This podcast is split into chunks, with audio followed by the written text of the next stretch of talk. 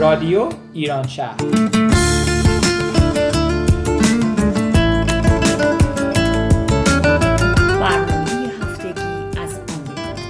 این هفته از واشنگتن دی سی، مریلند، برنامه 467 یک شنبه پنج خرداد. برابر با 26 می 2019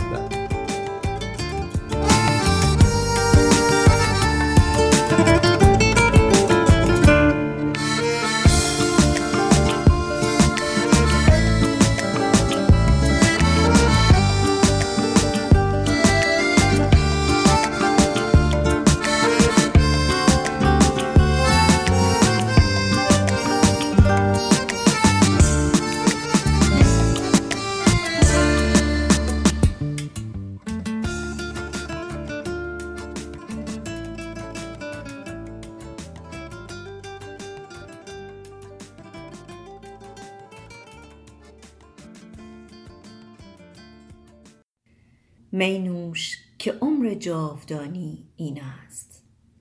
خود حاصلت از دور جوانی این است. هنگام گل و باده و یاران سرمست خوشدمی که زندگانی این است. سلام عرض می کنم خدمت همه شما شنوندگان عزیز رادیو ایران شهر. امیدوارم روز و ایام خوشی رو داشته باشید. با دوستانم در رادیو ایران شهر واشنگتن دی سی در خدمتتون هستیم تا برنامه دیگه ای رو از سری برنامه های این مجموعه به شما تقدیم بکنیم. با توجه به اینکه در ماهی که ما درش حضور داریم دو تا مناسبت متفاوت هست ما تصمیم گرفتیم راجع به اینا برنامهمون رو شروع بکنیم. اول از همه می‌خوایم راجع به روز ملی شراب که 25 ماه می هست صحبت. اسم شراب که به میون میاد خیلی از ما ممکنه که یاد یک احساس خوب یا در واقع یک حالت یا وضعیت خوب بیفتیم. و همینطور که می‌دونید شاعران ما هم در شعرهای خودشون خیلی از شراب و می و میگساری صحبت کردن که البته به دلیل اینکه با جمله معروف اینکه هر کسی که شراب می‌خوره راستگوتر میشه در واقع سعی کردن که این رو به شکل متفاوتی عنوان بکنن. همطور که حافظ میگه باد نوشی که در او روی و ریایی نبود بهتر از زهد فروشی که در او روی و ریاست. و در واقع باده و شراب نشان راستی و راستیگویی بوده. امیر جان من فکر می‌کردم که اگر که راجع به شراب خاری در روز ملی شراب آمریکا بخوام صحبت بکنم چه مباحث دیگه ای رو ممکنه بخوام که عنوان بکنم برای شنوندگان عزیزم؟ ممنون زهره جان. یکی از نکاتی که میشه در مورد صحبت کرد تاکستان هایی است که در شمال ویرجینیا وجود داره. تاکستان هایی که در این منطقه وجود داره جز بهترین تاکستان ها در سمت شرق آمریکا هستند و بسیار انگورهای با کیفیت و شرابهای بسیار با کیفیتی ارائه میدن و فاصله شون هم از منطقه دی سی خیلی زیاد نیست. یه سری از این تاکستان ها در قسمت لاودن کانتی هستن که مثلا اگر شما در دی سی زندگی می‌کنید کمتر از دو سال رانندگی بیشتر تا اونجا ندارید. و من اسم چند تا از اون تاکستان ها رو بهتون میگم که جز اونهایی هستن که خیلی در موردشون تعریف شده از طرف کسانی که اونجا بودن. یکیش از بولران winery که توی منطقه سنترویل هست. بعد بلومانت داریم سانست هیلز داریم و برانکس. همه اینها بین یک ساعت تا دو ساعت رانندگی است. اگر از دی سی باشین اگر در شمال ویرجینیا زندگی می‌کنید مثلا از الکساندریا یا آرلینگتون یا تایسن کورنر درایو می‌کنید حتی درایو شما کمتر است. بعد یه نکته که بگم به تجربه خودم این قسمتی که شما رانندگی می‌کنید جاده که میرین یک جاده بسیار زیبا است جاده دو طرفه است. اتوبان نیست یه جاده بسیار تقریبا روستایی ماننده و دور تا دورش همش پر درخت و بسیار سرسبزه. یه نکته دیگه در مورد بعضی از این تاکستانی که بر بعضی از روزهای ویژه بازی چوگان برگزار می‌کنن که من خودم یه بار رفتم و بسیار به هم زیبا بود که این بازی داشت برگزار می‌شد. اگر حالا دوستان علاقه داشتن که یه کمکی بیشتر رانندگی کنن و دورتر برن منطقه شارلتسویل که از این تقریبا سه ساعت سه ساعت و خورده رانندگی هست منطقه است که اونجا تاکستان های بسیار زیادی داره و همچنین باغ های میوه زیادی داره. یکی از قسمت های تاریخیش هم من بخوام بگم خونه توماس جفرسون تو منطقه شارلتسویل است از بنیانگذاران آمریکا است که بسیار زیباست. حالا ما در مورد اینا صحبت کردیم و اینکه رفتن به اونجا می‌تونه چه حال و هوای خاصی داشته باشه. ما داریم به تعطیلات مموریال دی می‌رسیم. امروز یک مهمان ویژه داریم. خاله جان لطف کردن در برنامه امروز ما شرکت کردن و امیدوارم که در برنامه های بعدی هم ما حضور ایشون رو داشته باشیم. حالا حالا جون لطف کنید یک کمکی در مورد مموریال دی برای دوستان توضیح بدید بله امیر جان ممنونم. خواستم یه سری توضیحاتی رو بدم راجع به مموریال دی که یکی از تعطیلات خیلی مهم در آمریکا هست و در حقیقت جزو تعطیلات فدرال آمریکا محسوب میشه.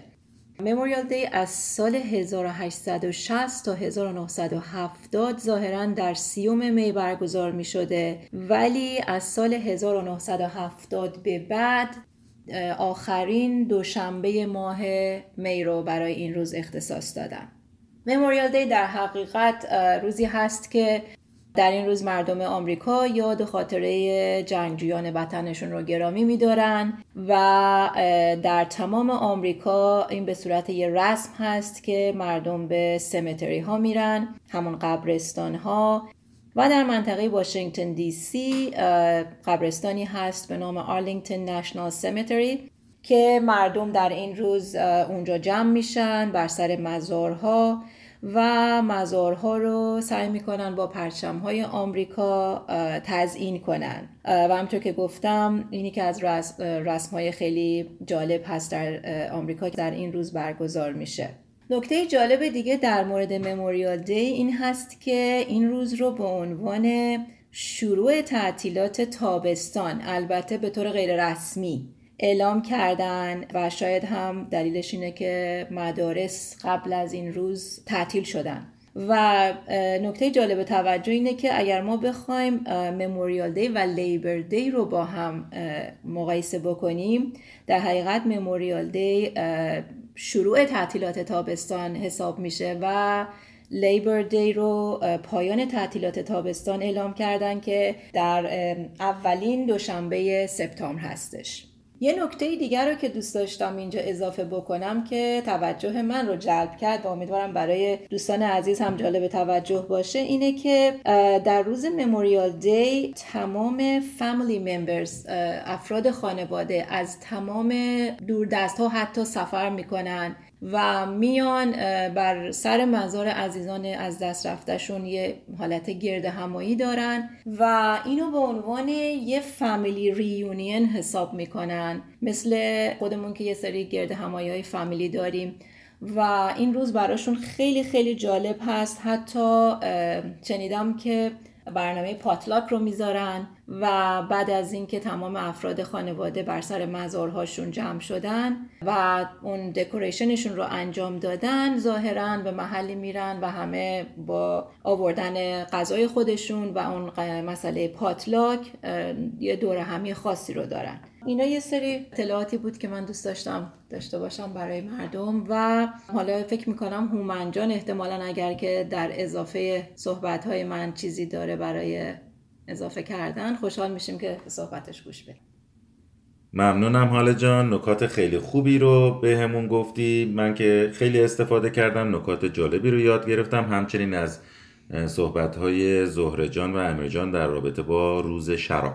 من تنها نکته که می‌خوام اضافه کنم اینه که در حداقل این ناحیه ما مموریال دی تقریبا روزیه که حالا چه رسمی و چه غیر رسمی روز شروع کار استخرها هست و در روز لیبرده یا روز کارگر پایان روز کار استخرها رو ما داریم. همچنین در رابطه با تفاوت روز مموریال دی و وترن دی می‌خوام صحبت کنم. اون اینه که معمولا در مموریال دی در آمریکا پاسداشت رفتگان یا شهدای جنگ هاشون رو دارن. و سر مزارشون میرن و تفاوتش با وتران اینه که در روز وتران پاسداشت افراد جانبازشون رو دارن یا اونهایی که در راه جنگیدن در, در راه وطنشون اعضای بدنش خودشون رو از دست دادن. بنابراین خواستم که این نکته رو بگم که تفاوتی بین مموریال دی و وتران دی داریم. مرسی هومن جون خیلی ممنون. بچه ها چقدر جالب به خاطر اینکه من فکر می‌کنم بعد از تعطیلات کریسمس و نیو این بزرگترین تعطیلات در امریکا هست و دوباره یک چند روز همه تعطیل میشن و بنابر این حسابی دور هم جمع میشن برنامه ریزی می‌کنن برای اینکه خوش بگذرونن و امیدوارم به همه کسانی که توی این مناطق هستن و در امریکا زندگی می‌کنن خوش بگذره.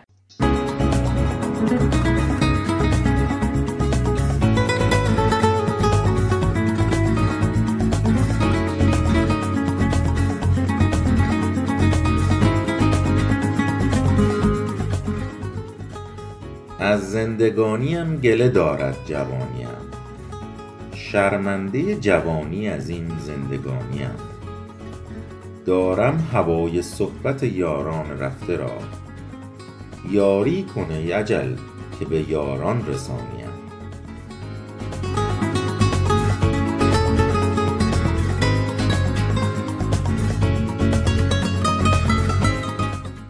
گوش زمین به ناله من نیست آشنا. من طائر شکسته پر آسمانیم گیرم که آب و دانه دریغم نداشتن. چون می‌کنن با غم بی هم زبانیم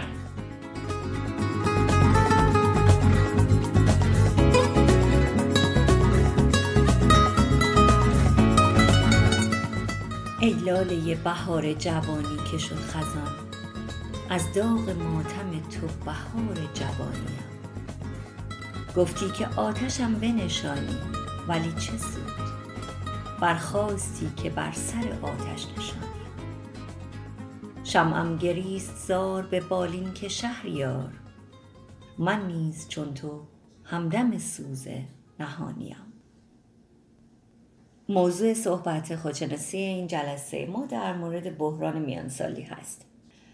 اولین بار الیوت جاد در سال 1965 مفهوم بحران میانسالی رو مطرح کرد و روانشناسانی که پیرو فروید بودن مثل کاریونگ از این مفهوم استفاده کردن برای اینکه معانی متفاوتی رو در مورد اون باز کنن و شرح بدن.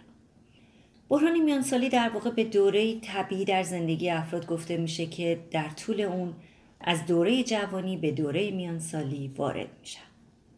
در این دوره متاسفانه بزرگسالان مدام دستاوردا اهداف و رویاهاشون رو با اون چیزی که در گذشته آرزوشو داشتن و مرحله فعلی زندگیشون هست مقایسه می‌کنن.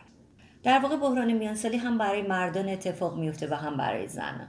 و خیلی جالب هست که در روزگار الان به همون اندازه که خانوم ها نگران تغییر ظاهر زیبایی و شرایط بدنشون هستند آقایون هم به همون اندازه نگران این وضعیت هستند ظاهر فیزیکی اولین چیزی هست که متاسفانه علامت بحران میانسالی رو برای افراد به وجود میاره. افرادی که عمرشون رو صرف اهداف و آرزوهاشون کردن کمتر از سایرین به بحران میانسالی دچار میشن و پا به سن گذاشتن براشون راحت تره. اما دسته دیگه ناگهان متوجه میشن که سنشون بالا رفته زمان گذشته و هنوز اونطور که می‌خواستن برای رویاهاشون کاری نکردن. این موضوع می‌تونه برای اونا ناراحتی و پشیمانی زیادی به بار بیاره. بحران میانسالی می‌تونه به شکلهای خفیف یا خطرناک بروز کنه و بر سلامتی، رفاه و وضعیت مالی افراد تاثیر بگذاره. اگه افراد نشونه های این بحران رو بشناسن و به محض بروز این علائم کاری انجام بدن می‌تونن از اون جان سالم بدن خب من می‌خوام که در رابطه با نشانه های بحران میانسالی صحبت کنم و وقتی که در مورد این موضوع داشتم توی اینترنت دنبالش میگشتم. برای خودم جالب بود که بعضی از خصوصیاتش واقعا آیا اینها نشانه های بحران میانسالی هست یا نه. برای مثال چیزی که ذکر شده بود در تمام رفرنس ها و منابع این بود که در این دوران دوران میانسالی افراد خیلی تمایل دارن به خرید اتومبیل های گران قیمت و این از نشانه است که نشون میده فرد دچار بحران میانسالی شده. از نشانه های دیگه میشه به تغییرات شدید در عادتها نوسان خلق و خو و تصمیم گیری های شتاب زده اشاره کرد. معمولا میانسالانی که تلاش می‌کنن خودشون رو با بحران میانسالی وفق بدن ممکنه که ناگهان عادتهای خودشون رو تغییر بدن و احساس کنن که وارد یک برنامه و چالش جدید شدن. افرادی که از بحران میانسالی رنج می‌برن ممکنه که بدون هیچ دلیل خاصی عصبی و تحریک پذیر بشن. علاوه بر اون این افراد بیشتر از دیگران شتاب زده تصمیم گیری می‌کنن. نکته دیگه ای که ذکر شده بود در رابطه با بحران میانسالی و اون اینه که معمولا تغییر در عادات خواب رخ میده. و این می‌تونه یکی از نشانه های بحران میانسالی باشه وقتی که شما ناتوان باشین در خوابیدن و یا حتی زیاد خوابیدن هم گزارش ها نشون داده شده که از نشانه های بحران میانسالی. و همینطور که زهرجان در رابطه با ظاهر گفت در تمام منابع ذکر شده وقتی که وسواسی پیدا میشه در مورد ظاهر خود آدم این نشون میده که شخص دچار بحران میانسالی شده و معمولا در این زمان ما به دکترهای زیبایی مراجعه می‌کنیم و خواستار این میشیم که برامون بوتاکس بزنن یا کارهای دیگه ای رو بکنن یا اعمال جراحی زیبایی رو انجام بدن. که نشون داده شده که همه اینها می‌تونه نشان دهنده بحران میانسالی باشه. و چیزی که جالب بود برای من قطع رابطه با دوستان قدیمی و جایگزین کردن اونها با دوستهای جدیدتر و جوانتر بود و نشون داده شده بود که مهمترین عاملی که سبب میشه فرد به بالا رفتن سنش پی ببره دیدن دوستان و اطرافیان قدیمیه. بنابراین وقتی که شخص دوستان قدیمیش رو کنار می‌ذاره و اونها رو جایگزین می‌کنه با افراد جدیدتر و جوانتر شاید که داره مبارزه می‌کنه با این بحران میانسالی. بله هومن جون اینجا من می‌خوام یه پنج تکنیک رو به عنوان راه های مبارزه با بحران میانسالی ذکر کنم. اولین و موثرترین عامل ورزش کردن هست. که بسیار بسیار در این بره زندگی می‌تونه موثر باشه. یکی از بزرگترین دلیلش اینه که می‌تونه از پوکی استخوان جلوگیری بکنه و ورزش کردن به طور کلی شما رو دچاری احساس شادی و سرخوشی می‌کنه و یکی از مهمترین عوامل شاد شادابی در این دوران هست. تکنیک دوم چکاپ های پزشکی هست که باید در این دوران چکاپ های پزشکی رو فراموش نکنیم. حتما با پزشک معالجمون تماس بگیریم و از وضعیت قند، فشار خون و چربیمون اطمینان خاطر حاصل کنیم. تکنیک سوم که بسیار جالب هم هست اینه که در این دوران واقعا روابط عاشقانه رو فراموش نکنیم. به خاطر اینی که بیشتر مردم با ورود به این دوران فکر می‌کنن که باید عشق و عاشقی رو کنار بذارن روابطشون با همسرشون سرد بشه. ولی به عنوان یه تکنیک می‌خوایم اینجا بگیم که نه شما باید در این دوران اتفاقا بیشتر روابطتون رو با پارتنرتون با شریک زندگیتون بیشتر گسترش بدید. به روزهای گذشتهتون فکر بکنین روزهای خوشی که با هم داشتین سینما برین و سعی کنین که زمان بیشتری رو با هم بگذرونین. و همیشه اینو بدونیم که برای عاشقی هیچ وقت دیر نیست و دوران میانسالی دلیلی برای ترک عاشقی نیست. تکنیک بعدی که می‌تونم بگم اینه که به تغذیه خودمون اهمیت بدیم. در این سنین بهتره که از تمام فسفودها، سرخ کردنی ها، گوشت قرمز و غذاهای ناسالم پرهیز کنیم و اینها رو جایگزین کنیم با غذاهای سالم و استفاده از روغنهای گیاهی. تکنیک بعدی که می‌تونم بهتون بگم این هستش که در این دوران بیشتر سعی کنین اون کاری رو بکنین که دوست دارین. یعنی به علایق خودتون بپردازین. حالا هر کس ممکنه به یه چیزی علاقه داشته باشه. اون کاری رو که دوست دارین انجام بدین از یک سیرک دیدن کنین به یک گالری نقاشی برین برین حتی کنسرت خواننده محبوبتون رو ببینین. و سعی کنین بیشتر از زندگی لذت ببرین و عزت نفس خودتون رو افزایش بدین.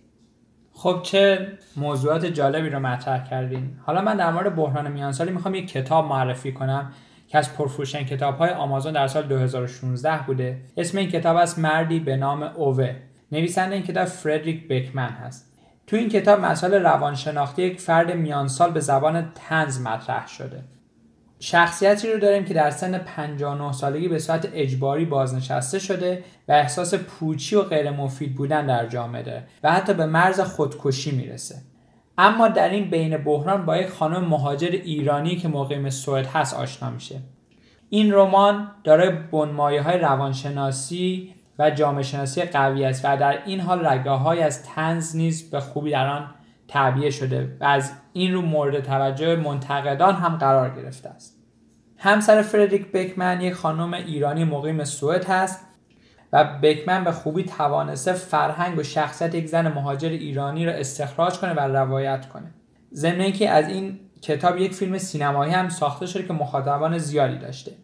نکته جالب این است که این کتاب پرفروشترین کتاب سال در سوئد شده و رتبه یک نیویورک تایمز رو هم داشته.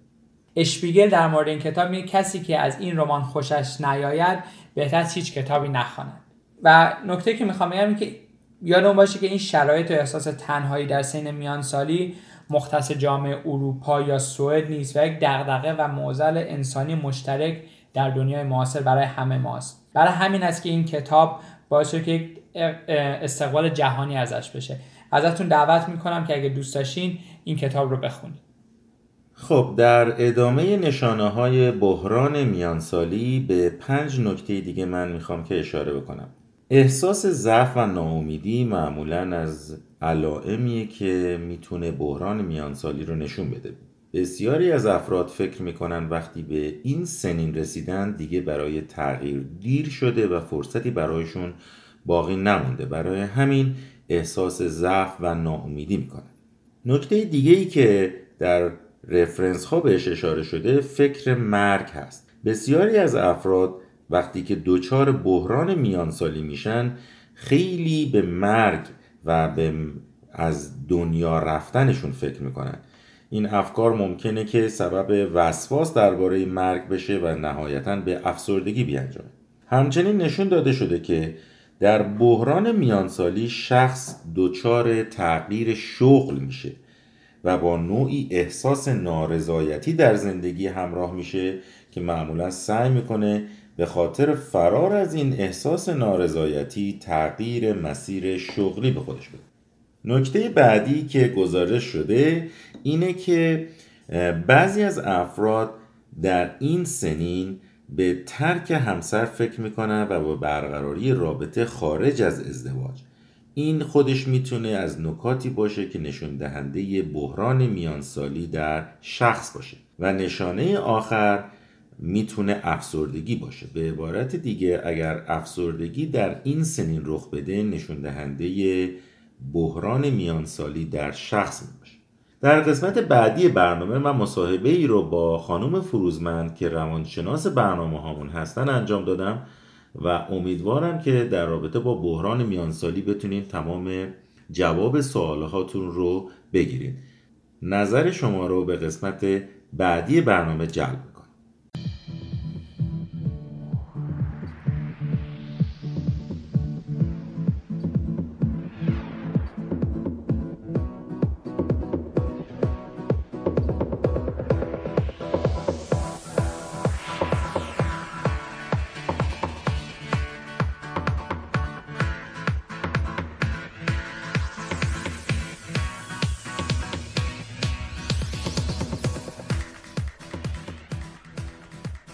سلام مجددی دارم خدمت تمام شنوندگان عزیز رادیو ایران شهر همونطور که در قسمت قبلی برنامه خدمتتون عرض کردم مصاحبه ای رو ترتیب دادیم با خانم فروزمند ایشون life coach و کارشناس ارشد روانشناسی در ناحیه واشنگتن دی سی، مریلند و ویرجینیا است.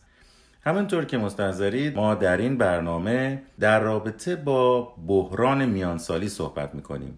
به همه منظور من با خانم فروزمند در این رابطه می‌خواهم صحبت کنم. سلام عرض می‌کنم خانم فروزمند مرسی و خیلی ممنون که مجددا پذیرای ما بودین. من به عنوان اولین سوال می‌خوام بپرسم که تعریف شما از میانسالی چی هست و سوال دومم اینه که اصلا چرا بحران بسیار خوب. من اول سلام کنم خدمت همه شنوندگان عزیز رادیو ایران شهر و بعد جواب سوال شما رو بدم. سوال اولتون در مورد اینکه تعریف میانسالی چی هست یا در واقع شاید رنج میانسالی رو می‌خواین. محدوده سنیش رو می‌خواین بیشتر از اینکه تعریفش رو بخواین معمولا بین حدود چهل تا 60 سال رو میگیم بحران میانسالی ولی برای یه آدمی ممکنه که دروبر 34 5 سالگی شروع بشه. ممکنه یه آدمی هرگز تجربهش نکنه. و ولی رنجش عموما بین چهل تا 60 هست. در مورد سوال دومتون این که چرا بحران میانسالی که اگر منظورتون این باشه که چرا ما در میانسالی بحران داریم می‌تونم براتون توضیح بدم. ولی اگر منظورتون این هست که اصلا چرا بحران وجود داره باید بگم که خب اصولا ما از لحظه ای که به دنیا میایم بحران داریم تا لحظه ای که از دنیا میریم. بله و به انواع مختلف باید با این بحران ها که بابت هر دوره سنی بحران ها تغییر می‌کنه کیفیتش باید با بحران ها روبرو بشیم. و خوشا به حال کسانی که در تمام طول مدت عمرشون به خصوص بعد از جوانی که آگاهی پیدا می‌کنن و دنبالش میرن بتونن با بحرانهاشون کنار بیان و از بحرانهاشون بیاموزند و مراحل بعدی سنیشون رو بهتر و بهتر بگذرونن. در مورد اینکه ما چرا در دوران میانسالی بحران داریم یا بگیم بحرانش به چه شکل متفاوت هست یا اول اصلا من بگم منظورمون چی از بحران میانسالی. همون رنج سنی دوروبر چهل ما یه مقداری انگار که کارهای اصلی زندگی رو انجام دادیم. رشد مغزیمون کامل شده. تحصیلاتمون رو کردیم. اگه کسی دلش می‌خواسته تحصیلات عالی داشته باشه داشته. دنبال کار میریم دنبال تشکیل خانواده میریم. اگه دلمون نخواد تشکیل خانواده بدیم از اون مرحله میگذریم. و تقریبا هول و چهل سالگی تمام اون اچیومنت ها اون موفقیت ها اون کارهایی که باید می‌کردیم تقریبا حالا کمی بیشتر کمی کمتر بهش رسیدیم. و حالا انگار احساس می‌کنیم که خب اصلا زندگی چی هست؟ اصلا معنای زندگی چیه؟ در واقع فرصت داریم تا به معنای زندگی فکر کنیم و با زندگی رابطه معنادار بگیریم. تا قبل از این سنین ما اونقدر درگیر رشد و نوجوانی و کار و تحصیل و پیوند عاطفی و هم تشکیل خانواده و همه این مسائل هستیم که تقریبا فرصت نداریم برای اینکه به معنای زندگی فکر کنیم. و این یه حالت ضربه روانی داره برای بعضی از ما. بعضی از ما شاید حتی احساس پوچی بکنیم توی زندگی که خیلی خوب همه این کارا رو کردم به همه جاهایی که تقریبا می‌خواستم رسیدم. خب حالا چی؟ و این بحران به شکل به شکل اینکه معنای زندگی برای ما چی هست در ما تشکیل میشه.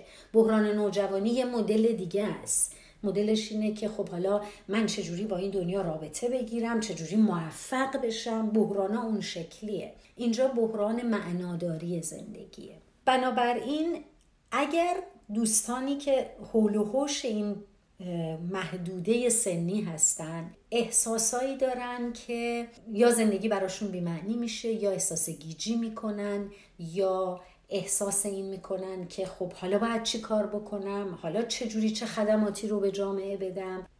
حالا نوبت چه چیزیه تو زندگی من؟ معمولا ما بحران میانسالی رو به این شکل تجربه می‌کنیم.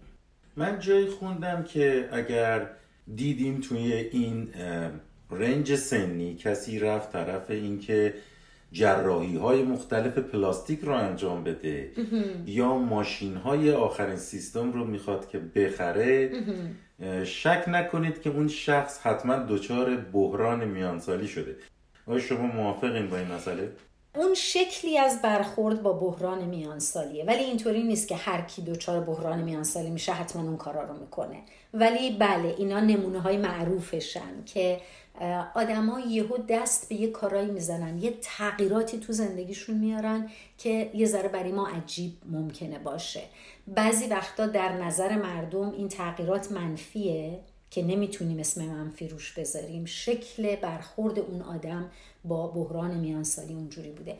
بعضی وقتا در نظر مردم این تغییرات مثبته. مثلا اگر یادتون باشه چندین سال پیش یه خانومی در روستاهای ایران فکر می‌کنم روستاهای شمال ایران هولوهوش 60 70 سالگی یا شاید حالا کمتر یا بیشتر دقیق نمی‌دونم این خانم شروع می‌کنه به نقاشی کردن و نقاشی های بسیار زیبا و جالبی انجام میده و خیلی معروف میشه توی دنیا. ما نمی‌دونیم که آدما با بحران میانسالیشون چگونه روبرو خواهند شد. ما آدمایی داشتیم که مثلا بعد از چهل سال زندگی با همسرشون یهو طلاق گرفتن. آدمهایی داشتیم که در یک کاری به اصطلاح و به قول معروف موفق بودن یهو تغییر شغل دادن. یهو اصلا کاملا رفتن توی فیلد دیگه و کار دیگه رو شروع کردن. بعضیا دچار افسردگی میشن. بعضیا تازه راهشون رو پیدا می‌کنن. بسته به اینکه آدما چقدر آگاهی دارن چقدر سعی می‌کنن آگاهی به دست بیارن و چقدر مطالعه بکنن حول و حوش بحران میانسالی برخوردشون با این بحران متفاوت خواهد بود.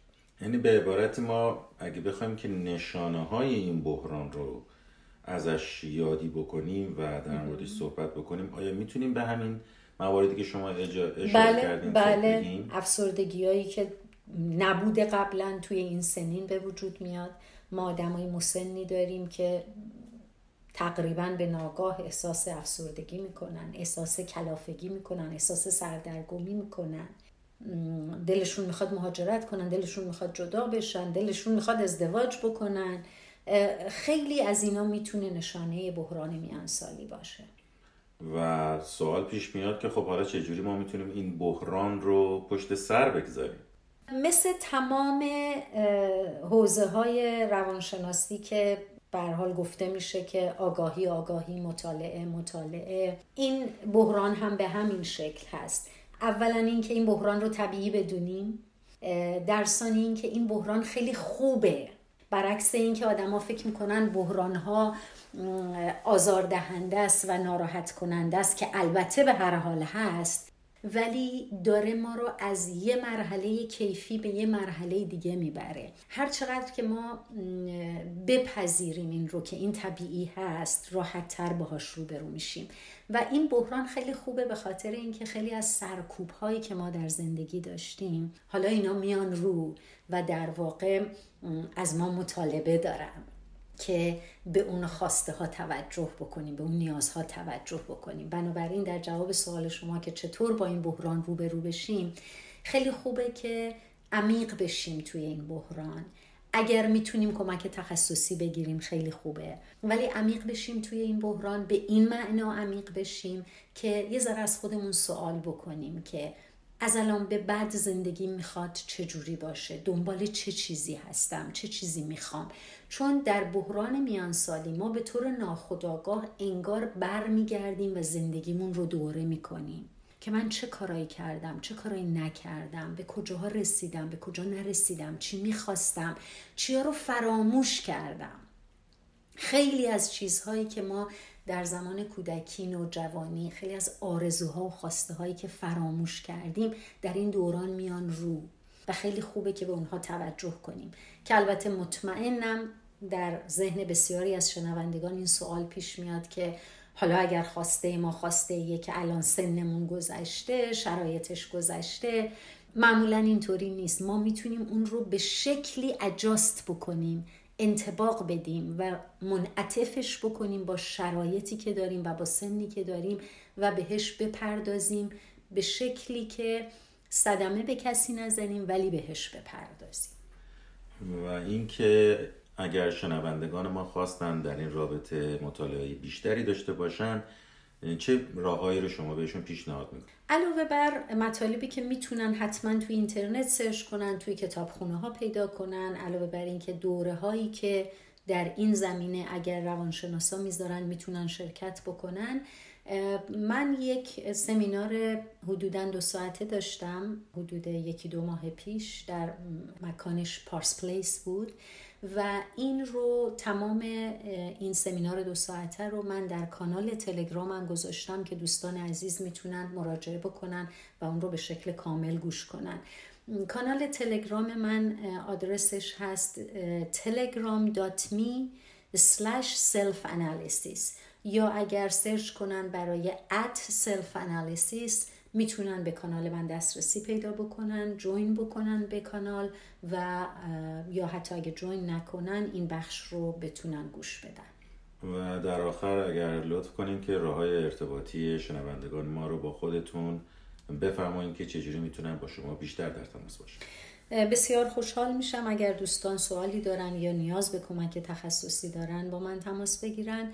یا می‌تونن با شماره تلفن من تماس داشته باشن 222 409 3002 یا اینکه از طریق ایمیل با من در تماس باشن که ایمیل من هست مریم FTA مریم هست M A R Y A M FTA at gmail.com و فیسبوک هم داریم من فیسبوک هم دارم. توی توی صفحات تلگرام هم می‌تونن من رو پیدا بکنن و به شکل خصوصی به من پیغام بدن. خیلی ممنون خانم فروزمند. مثل همیشه پذیرای ما بودین. خواهش باعث زحمت شدیم. انشالله که شنوندگان عزیز از این مصاحبه کمال استفاده رو بکن متشکرم. روز و روزگاری خوش رو برای شما و همه شنوندگان آرزو می‌کنم. خیلی ممنون. توجه شما رو به قسمت بعدی برنامه جلب می‌کنم. خدا نگهدار.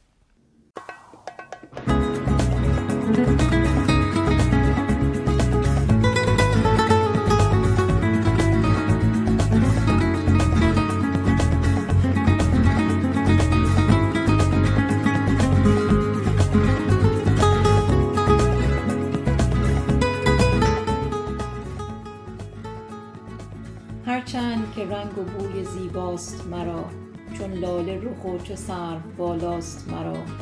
معلوم نشد که در طرف خانه خاک نقاش ازل بهر چه آراست مرا.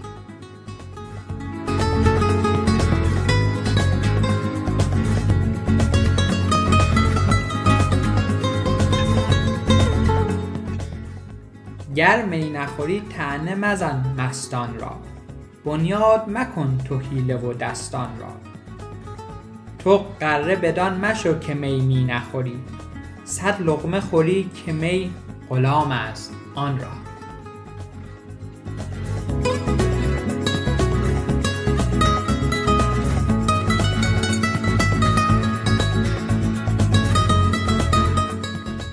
برخیز و بیا بتا برای دل ما. حل کن به جمال خویشتن مشکل ما. یک کوزه شراب تا به هم نوش کنیم. زان پیش که کوزه ها کنند از گل ما.